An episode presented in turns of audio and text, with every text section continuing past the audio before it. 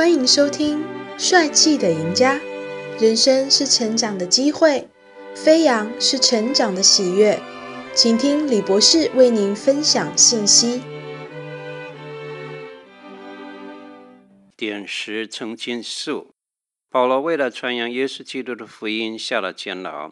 他却使用下监牢的安静时间，写了四卷圣经。以弗所书、腓立比书、哥罗西书和腓利门书。使徒保罗是个大赢家，他将监牢转化成书房，留下了基督教的宝贵神学资产。有一个人名字叫奥亨利 （O. Henry），他被冤枉下了监牢。他也是利用监牢的安静时间，写作了许多短篇小说，被尊称为美国最出色的短篇小说家。奥亨利年轻的时候当个银行的小职员，收入不高，但他很快乐，幸福的家庭，爱他的妻子，贴心的女儿。回到家，所有的烦恼都消失在妻子的温柔里，跟女儿的笑脸里。有一天，银行发现短缺了一笔款项，他未曾盗窃这笔钱，但他必须担负责任。警方来搜捕，他被迫抛妻，他被迫离开家。离家出走，逃亡时连跟妻子儿女说一声再见都来不及。他隐姓埋名在中南美洲流浪，品尝人生的各种滋味，看遍了人间的欢笑与眼泪。有一天，他得到消息，妻子病了，而且病势不轻。流浪的生涯改变了他皮肤上的纹路，但却侵蚀不了他对妻子的爱情。于是，他冒险回家。垂危的妻子见了他一面，满足地咽下最后一口气。牧师为死者的祈祷还没有结束，警察就出现，将他逮捕入狱，编号三四六二七。警官不叫他真名，狱友不知道他真名，大家管叫他三四六二七。在监狱这样的地方，不需要名字，吃饭的时候叫的是号码，囚室属于这个号码。他在狱中度过了漫长的三年。然而，他虽然被困于牢房，但心灵驰骋于蓝天。他与外界隔绝，但心思接通了广大的灵感泉源。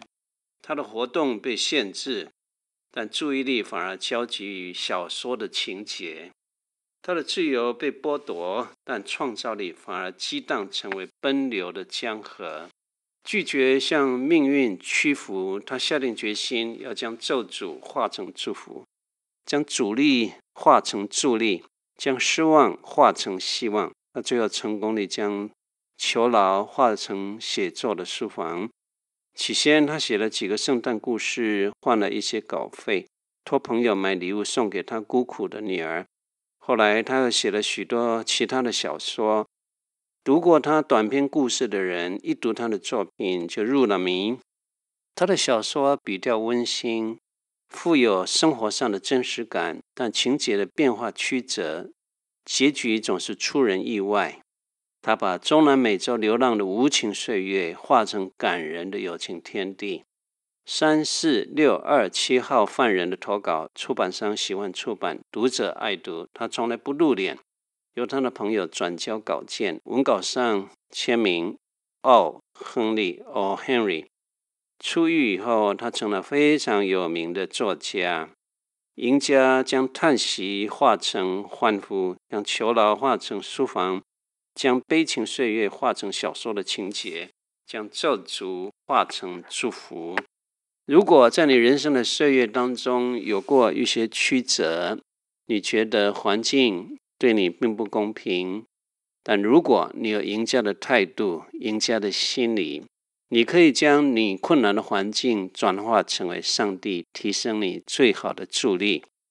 请你学习如何将咒诅转成祝福，将危机转化成为转机，将误会修改成为了解。赢家将仇恨改成了爱心。将失望转化为希望，把隔绝转换成和好，把十字架看成是荣耀的冠冕。你可以效法保罗，成为赢家。